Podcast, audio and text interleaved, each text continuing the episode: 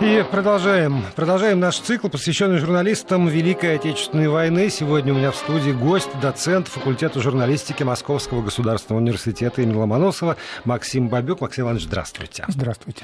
Знаете, а, я с чего бы хотел начать наш разговор? Не с журналистской совсем работы, не а, с цитаты из а, не знаю, как бы это точнее сказать, из э, газет того времени, а вот передо мной лежит последний номер рукописной газеты «Окопная правда», выпущенный пионером Валерием Волковым в 1942 году в июне в городе Севастополе. Наша десятка – это мощный кулак, который врагу бьет дивизии, как сказал майор Жиделев, мы будем драться как дивизия, нет силы в мире, которая победит нас, советское государство, потому что мы сами хозяева, нами руководит партия, партия коммунистов. Вот посмотрите, кто мы здесь в 52-й школе. Дальше следует 10 фамилий тех, кто остался защищать эту самую школу. И э, следом, эх, как я хочу жить и рассказать все это после победы всем, кто будет учиться в этой школе. 52-я школа, твои стены держатся как чудо среди развалин, твой фундамент не дрогнул, как наш мощный кулак десятки. Дорогая десятка, кто из вас останется жив, расскажите всем, кто в этой школе будет учиться, где бы вы ни были. Приезжайте, расскажите все, что происходило здесь, в Севастополе. Я хочу стать птицей и облететь весь Севастополь, каждый дом, каждую школу, каждую улицу. Это такие мощные кулаки, их миллионы. Они нас никогда никогда не победят сволочи Гитлер и другие. Нас миллионы, посмотрите, от Дальнего Востока до Риги, от Кавказа до Киева, от Севастополя до Ташкента. Таких кулаков миллионы, как мы, как сталь, непобедимы. Валерий, поэт, Волк, 1942 год. Такой вот мальчик, четвертого класса ученик, сын сапожника Валерий Волков, русский, был написано в этом списке. И вот почему я, собственно, с этого начал, потому mm-hmm. что мне кажется, что вот здесь, в этой очень наивной, очень детской э, газете, которую он выпускал на протяжении вот этого вот периода обороны своей 52-й школы, когда он помогал этим военным, которые там э, занимались обороной, наверное, ну, все или почти все самое главное, что было в журналистике войны и уверенность в том, что победим, и, э, собственно, названы люди, герои, и вот эта вот отчаянная мысль про то, что это правда поможет узнать тем, кто будет жить дальше, какой ценой, э, кто и как именно э, эту победу завоевывал. Или нет, с точки зрения специалиста. Но это, наверное, слишком поэтизированный такой образ, потому что военные журналисты, если о них говорить как о корпусе, как о явлении каком-то таком системном достаточно, они, ну, конечно, были разные люди с разными судьбами, интересами, и тут встречалось все, и беззаветное мужество, и трусость, и самопожертвование, и а, банальное желание выжить, а, ну, может быть, какие-то мелкие хитрости и, ну, подтасовки отчасти. Иногда было и такое, потому что Иногда сюжет было невозможно снять э, или записать, или узнать, и можно было его, или нужно было его высосать из пальцев, да, потому что нельзя было прекращать вот эту вот э, историю с постоянной подачей информации населению. Естественно, здесь, э, особенно в первые годы войны, могли быть и какие-то ну, какая-то информация, которая устаревала к тому времени, уже сильно устаревала э, к тому времени, когда ее публиковали. Все это было, и, ну, скажем, если так вот красиво выражаться, то, безусловно, это было, потому что подвига журналистского было довольно много, и он вполне себе вписывается в подвиг советского человека, я имею в виду солдата, да и человека в тылу, потому что, по сути дела, тыл сделал очень много для победы в этой войне страшнейшей.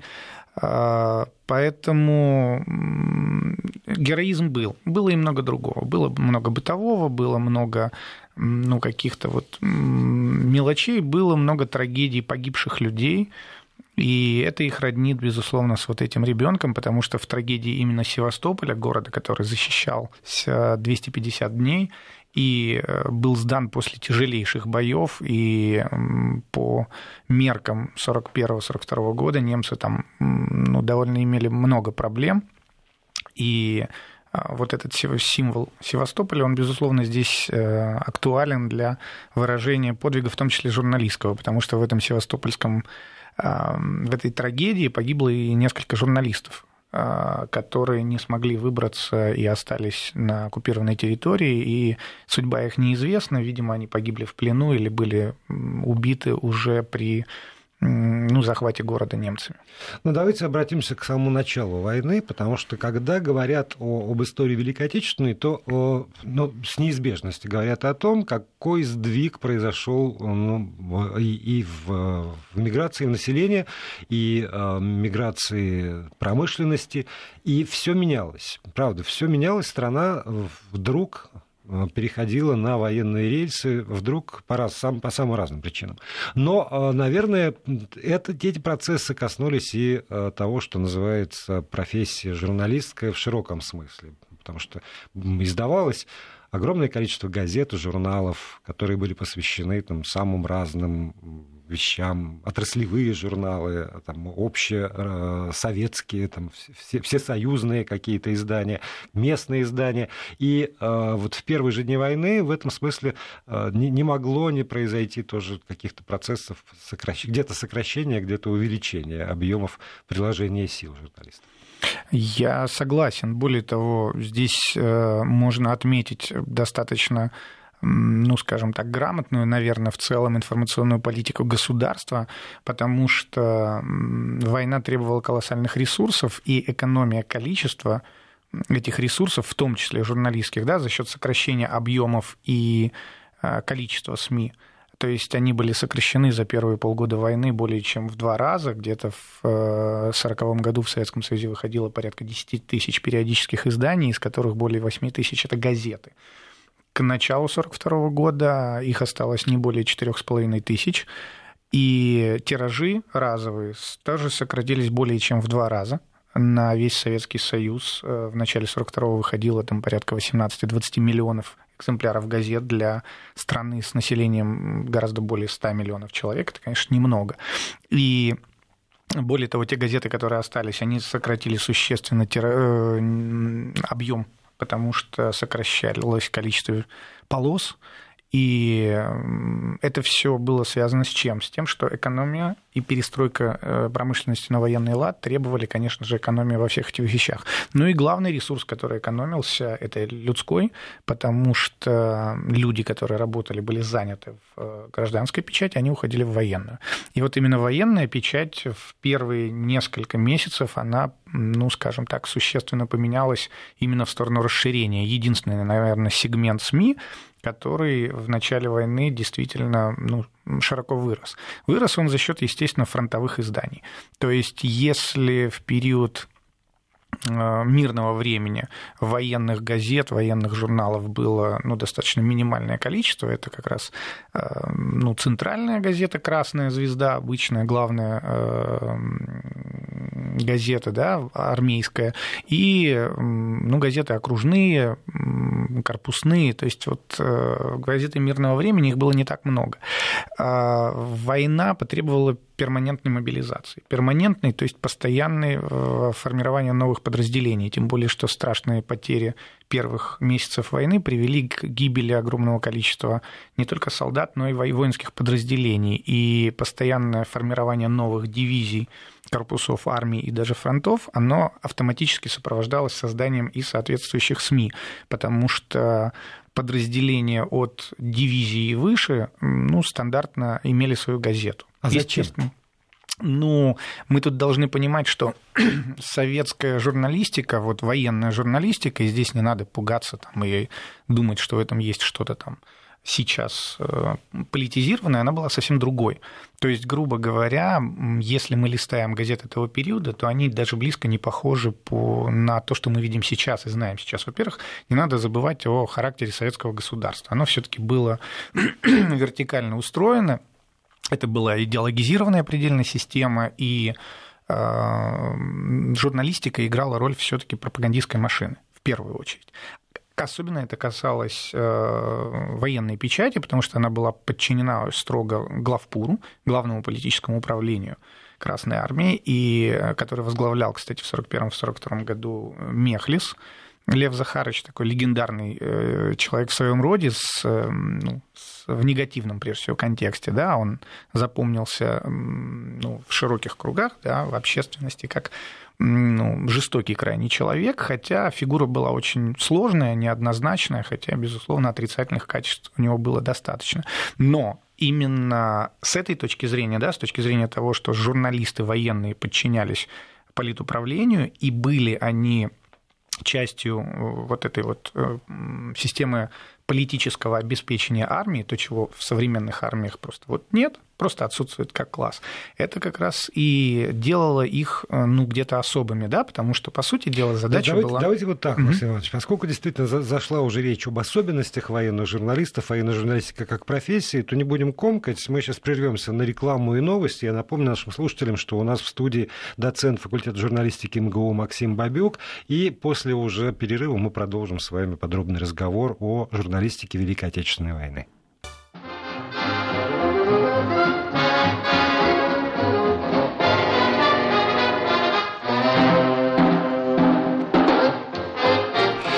Продолжаем разговор с нашим гостем, доцентом факультета журналистики Московского государственного университета Максимом Бабиком. Мы говорим о военных журналистах, остановились как раз на особенностях, а, которые, вот, Максим Иванович, проявились, появились особенности журналистской работы как раз в годы войны. Да, ну, первое, что должен э, понимать наш слушатель, что структура журналистики была совсем другая. Во-первых, журналистов вот в таком объеме не готовили, как сейчас факультеты журналистики массово. То есть, если почитать биографии военных журналистов, многие из них пришли в профессию через стен газеты, работая на каком-то основном производстве. Во-вторых, журналистика была гораздо более политизированная, гораздо менее конкретна и гораздо менее оперативна. Вот, например, э, Константин Симонов э, в августе 1941 года оказался Э, или даже в июле, я сейчас боюсь соврать, в Одессе. Одесса к этому времени была осаждена, она была окружена со всех сторон, и сообщение было только по морю. И собрав достаточно материала для газеты, для «Красной звезды», э, Симонов вынужден был доставлять материалы в Москву несколько дней потому что прямого, прямой связи не было, он вынужден был добираться до Севастополя, оттуда ехать в Симферополь, и только из Симферополя, причем проблемы и там были со связью через э, Кубань, он э, доставил материалы, ну, пере, имел возможность передать часть материалов в э, редакцию, а часть материалов с э, фотокорреспондентом отправлена была уже самолетом. То есть представьте себе, да, что по нынешним временам у вас есть некое чрезвычайное событие, война, и центральная газета, армейская военная газета центральная, да, публикует материалы через две недели после того, как все произошло. И более того, э, они не просто публикуются, а он прислал материалов на 5 или 6 э, статей, которые последовательно публиковались. То есть мы должны понимать четко, что здесь важна была не столько оперативность, сколько персонали. Плюс... Подождите, а оперативность же, наверное, обеспечивалась вот этими сводками Софинформбюро, которые ну, день в день, ну или на следующий день. Э, с одной стороны, да. То есть Софинформбюро, оно, собственно, для этого и было создано в дополнение к ТАСС, для того, чтобы обеспечивать оперативность. Но А. А Софинформбюро зачастую тоже имело те же каналы связи, что и все остальные. Б. А мы понимаем, что работала военная цензура, и далеко не все можно было, особенно в первые годы войны, что происходило, подавать в прямой эфир. И, наконец, последнее, Софинформбюро давало узкие выжимки, а подробную развертку давали, конечно же, военные корреспонденты. И вот здесь они могли, ну, скажем, они, конечно, торопились с материалом, да, но они могли э, задерживаться, и это все равно было актуально. Потому что, еще раз говорю, масса текстов была неконкретной. Вот если мы полистаем газеты того периода, то чем они наполнены? Приказы, официальные сводки, официальные выступления официальных лиц, начиная от Сталина и заканчивая там, э, военными крупными деятелями. Это э, новостной небольшой контент, и в основном это очерки. По сути дела, журналистика военная того периода в основе своей, в своей самой статусной, самой знаковой части, это писательская деятельность, это поэтическая деятельность, потому что трудно себе сейчас представить да, в сводках по а, ну, военным конфликтам, условно, в Сирии стихи, в то время как стихотворная э, составляющая военной журналистике периода Великой Отечественной войны, она была весомой весьма, и об этом говорят очень многие, и Константин Симонов со своим знаменитым «Жди меня» — это же просто то, что выстрелило, может быть, больше всего. А так стихи фактически были в каждом номере военной журналистики, военной, центральной, во всяком случае, точно. Уж э, на уровне дивизии или бригады могли ли местные там 3-4 несчастных политрука, которые занимались выпуском эти, этой газеты, потому что у них не было ни ресурсов, ни времени, да, могли ли они обеспечить стихотворный контент, мы этого ну, скажем, не знаем, скорее всего, за редким исключением нет, но для центральной прессы это было важной составляющей. Поэтому еще раз говорю, здесь было ну, все немножко по-другому, чем мы себе сейчас представляем с э, высоты 21 века. Да? Мы, нам сложно достаточно погрузиться в эту историю. Вот я почему и привел вот эту вот э, газету рукописную этого мальчика, потому что там в его незамысловатых строках, но там тоже вот это ощущение эмоциональные больше, чем, э, чем фактов. То есть это не журналистика факт, факта, это скорее э, описание э, духа человеческого. А раз это так, то тогда и стихи, и очерки, и, может быть, какие-то рассказы, и приход массовых писателей в журналистику того времени, он тоже оправдан как раз тем, что собственно средства массовой информации, они не, не столько и не столько информировали, они создавали, ну, не знаю, как ну вот там говорят, к штыку приравняли перо, но, наверное, тоже вот э, была своя совершенно четкая задача, иногда поставленная ну, там, партией и правительством, а иногда просто так осознаваемая, что, что надо дать поддержку душе человеческой. Совершенно верно, но мы здесь, э, может быть, говорим еще немножко о другом. Просто о том, что э, все-таки журналистика, а, изменилась за эти годы многократно, б, надо понимать разницу между, допустим, советским политическим режимом и западными. Да? В той же, в тех же Соединенных Штатах Америки в период Великой, Второй мировой войны, у них там Великая Отечественная была, у них тоже существовала военная цензура, и были, ну, скажем так, определенные рамки, в которых можно было писать, нельзя писать. Но определенная автономия журналистики по отношению к власти, она позволяла журналистам, ну, может быть, проявлять какое-то мнение. Во время Второй мировой войны, может быть, это не так ярко было проявлено, а вот во время Вьетнамской, например, войны, да, тут уже была история. В Советском Союзе, конечно же, а, военные журналисты это были военнослужащие, которые встроены были в вертикаль власти. Поэтому от них и не требовалось самостоятельной какой-то линии. Да? Они выполняли задачу, они были солдатами.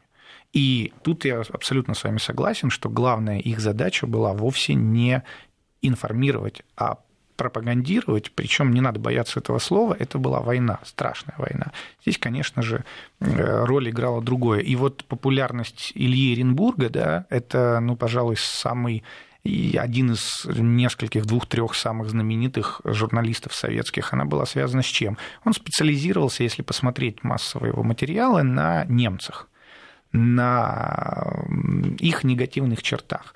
И это было настолько качественно, это было настолько хорошо написано, это настолько было лично и с приведением такого количества фактологии, потому что он в своем написании материалов активно пользовался а, дневниками, письмами или интервью с пленными, а, которые он, ему удавалось получить.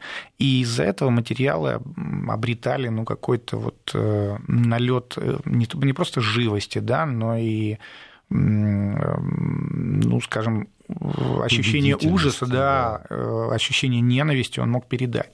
Потому что вот статья его знаменитая «Убей», где он просто вот рефреном повторяет «Убей немца, если ты не убил его утром, убей его вечером, если ты его не убил, твой день прожит зря». И это страшно, да, с точки зрения современного человека, как это так, убей человека. Причем, заметьте, это уже не фашист, это лето 42 года, это немец. «Убей немца», пишет Эренбург. Это, ну, понятно, что летом 1942 года какие еще могли быть немцы попасться нашему солдату, кроме э, сильных, здоровых, вооруженных солдат.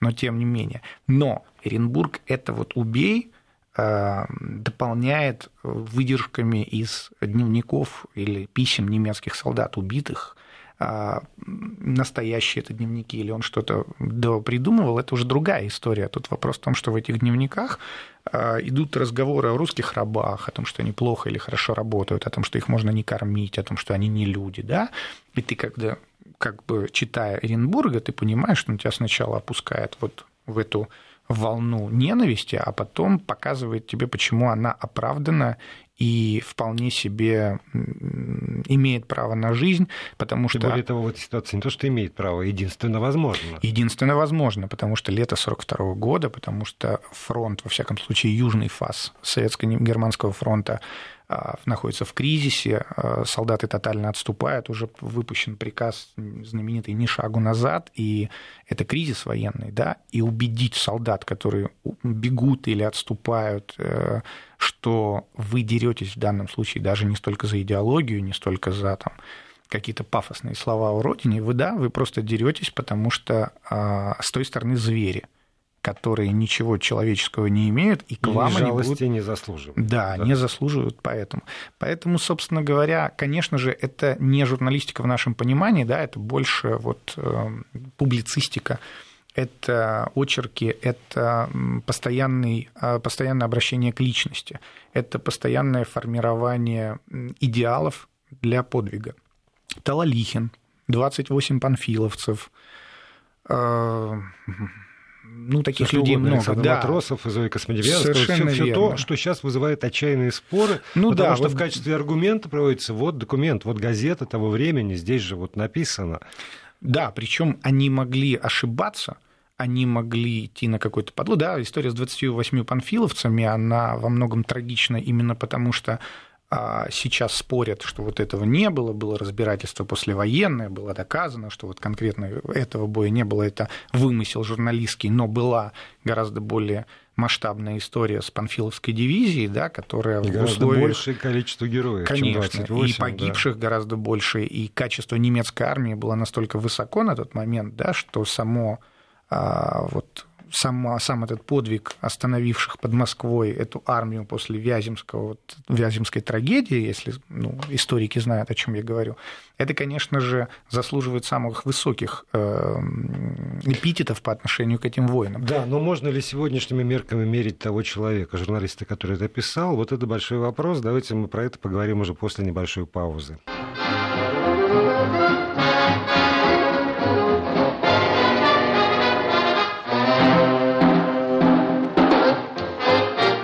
Продолжаем разговор о журналистике времен Великой Отечественной войны. В студии доцент факультета журналистики Московского государственного университета Максим Бабюк. И вот на чем мы остановились, Максим Иванович.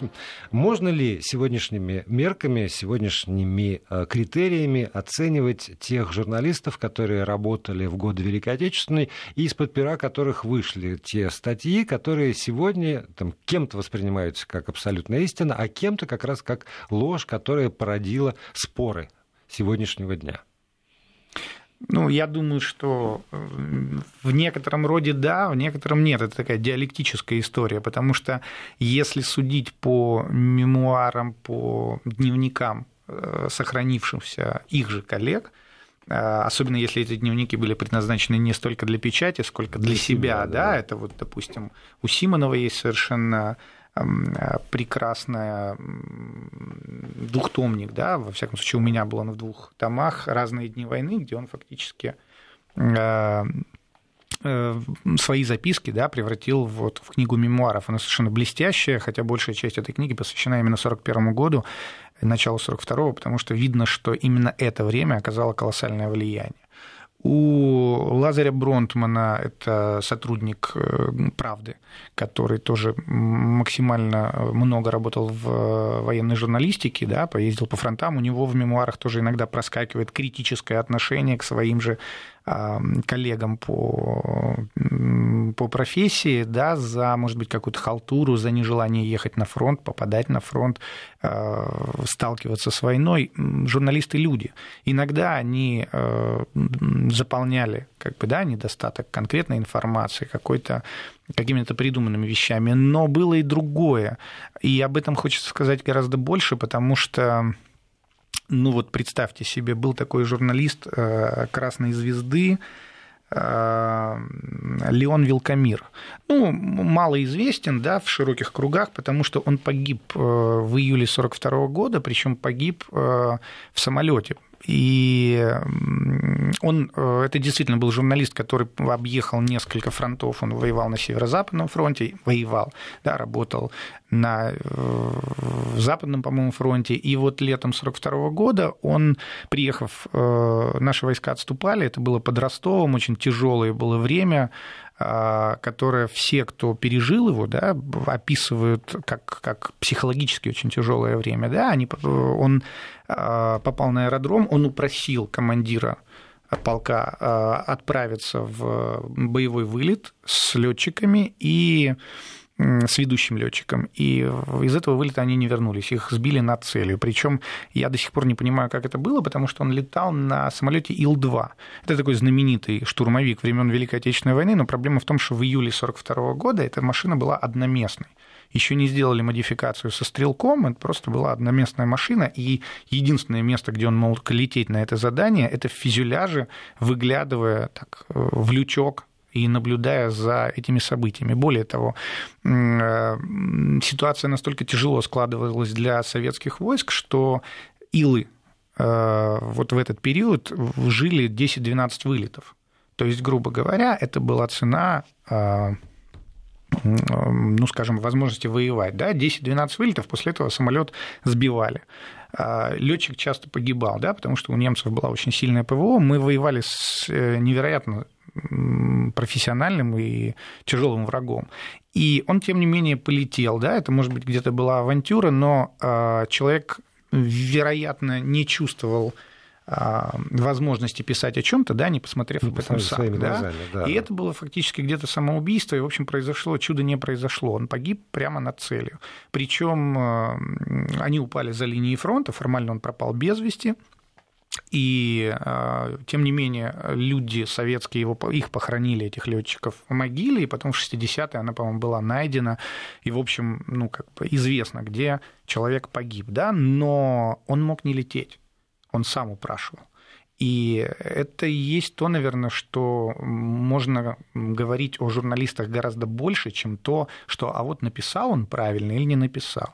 Такая же история, допустим, с э, знаменитым писателем Евгением Петровым, соавтором знаменитых «12 стульев, стульев золотого да. теленка», совершенно верно. Э, он в конце июня 1942 года упросил руководство Черноморского флота отправить с корреспондентом в осажденный Севастополь. На самом деле город был обречен. Он обречен был с э, конца мая 1942 года, когда Красная Армия сдала Керченский полуостров. Там было тяжелейшее поражение в результате которого мы, потеряв этот полуостров, лишилось э, командования Красной Армии возможности влиять на ситуацию оперативную на Крымском полуострове. И э, фактически падение Севастополя было скорее э, ну, вопросом времени. И он на лидере Ташкент, это на корабль, он отправился – в этот вояж, он сделал репортаж там, и на этом Ташкенте э, уплыл обратно. Причем это был последний крупный боевой корабль, который посетил Севастополь. После этого только мелкие какие-то суда, подводные лодки, и буквально через две недели там попало в плен, погибло э, около 100 тысяч человек, там да, и этот корабль разнятся. еле дошел. Да, этот корабль бомбили. Э, всего насчитали более 90 самолетов бомбивших. Ну, понятно, что это были не совсем 90 самолетов, они просто делали по несколько заходов, более 300 бомб было сброшено, корабль был полузатоплен. Сам Евгений Петров э, помогал э, беженцам, потому что он вывозил более 2000 человек беженцев раненых и прочее, прочее, прочее. И это тоже требовало колоссального мужества, потому что в этом севастопольском окружении погибло э, несколько э, журналистов центральных военных газет. Но, тем не менее, Евгений Петров погиб буквально через несколько дней, и это была трагическая случайность, потому что он уже сел в самолет, а самолеты в то время были самым скоростным средством передвижения, потому что железнодорожный транспорт работал крайне нестабильно, приоритет обязательно отдавался военным перевозкам. И самолет в условиях плохой погоды разбился ну, опять же, в Ростовской области. И мы потеряли блестящего писателя, который, возможно, Значит, мог бы еще бы много... сказали судьба.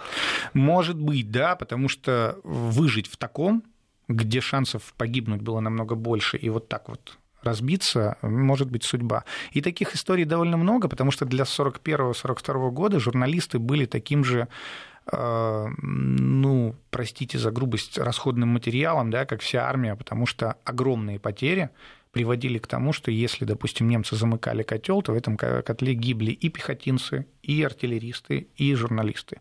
И киевский котел э, э, осеннее сентябрьское окружение 1941 года, в который попал весь почти юго-западный фронт, это несколько сотен тысяч человек, там погибло несколько журналистов э, ведущей газеты «Красной звезды», там несколько журналистов других центральных газет и огромное количество журналистов армейских, фронтовых, и э, об этих людях, ну, многие э, пропали без вести просто.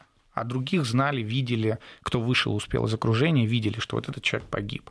Один из журналистов, допустим, э, был ранен, попал в плен, бежал, стал подпольщиком и был расстрелян уже в 1942 году у себя на родине, на Полтаве. И эта история о нем стала известна, о ней пишет Ортенберг, главный редактор «Красной звезды» в своих воспоминаниях, и пишет он, что ему доставили письмо от этого человека буквально там через большое количество времени после окончания войны. То есть на самом деле военные журналисты – это в начале войны страшная трагедия, потому что они э, переживали э, все с армией. И если гибла армия, то гибли и журналисты. Конечно же, в конце войны это уже немножко другие истории. Это триумф, это возможность прославиться и сделать свое имя великим, например, знаменитые фотографии Халдея, да, где советский солдат, водружающий знамя над Рейхстагом. Это постановочные фотографии, но они... Но они тоже были нужны. Они были они нужны, тоже абсолютно. были нужны. Американцы вот э, очень много рефлексируют на тему вот знаменитого водружения флага на Ивадзиме, которое у них, с одной стороны, является символом победы, а с другой стороны, фотографы обвиняли в постановочных кадрах. Ну, я в этом не вижу проблем. Халдей, э, прошу прощения, э, да, он э, сшил несколько флагов из там, каких-то простыней или скатерти, не помню, там э, были, и он с этими флагами сфотографировался в нескольких местах, да, но это было нужно, потому что это символы, вряд ли, когда штурмовали Рейхстаг, он мог там быть и не погибнуть. С другой стороны, это ну, не только его история, был такой журналист Анатолий Харунжи, Потом стал писателем, литературной обработкой а, наших ряда полководцев занимался, но он был журналистом второй воздушной армии, по-моему, второй или шестнадцатой, не помню сейчас, не буду врать, но ему посчастливилось, э, когда взяли Берлин, над городом, это такая символическая была акция, пролетела шестерка советских истребителей, которые сбросили над Рейхстагом огромный красный флаг. И вот это было шесть там, летчиков, инспекторов фронта, э, даже не фронта, а герои Советского Союза, э, заслуженные ребята, которые прошли всю войну. И один из истребителей был двухместным, и во второй кабине сидел этот журналист, и он сидел там понятно для чего. Он должен был описать. И вот за всех, кто погиб и не дожил, конечно же, вот а, дожить до этого, увидеть и прочувствовать, это, конечно, и передать другим людям, это, конечно же, дорогого стоит, и это тоже часть этой самой журналистики. А, Максим Иванович, а давайте мы с вами еще договоримся на одну встречу, потому что общие вопросы — это общие вопросы, а судьбы людей и отдельных журналистов — это то, о чем, ну, правда, надо рассказывать. Почти ничего никто не знает, почти ничего не помнит, и, ну уж, если есть э, повод, от чего бы не поговорить. Я согласен, потому Всё, что... Согласен, времени... поэтому я представлю. Доцент факультета журналистики МГУ Максим Бабюк был гостем сегодняшней программы. Очень надеюсь, что вы еще появитесь в этой студии, потому что говорить об этом надо. Спасибо.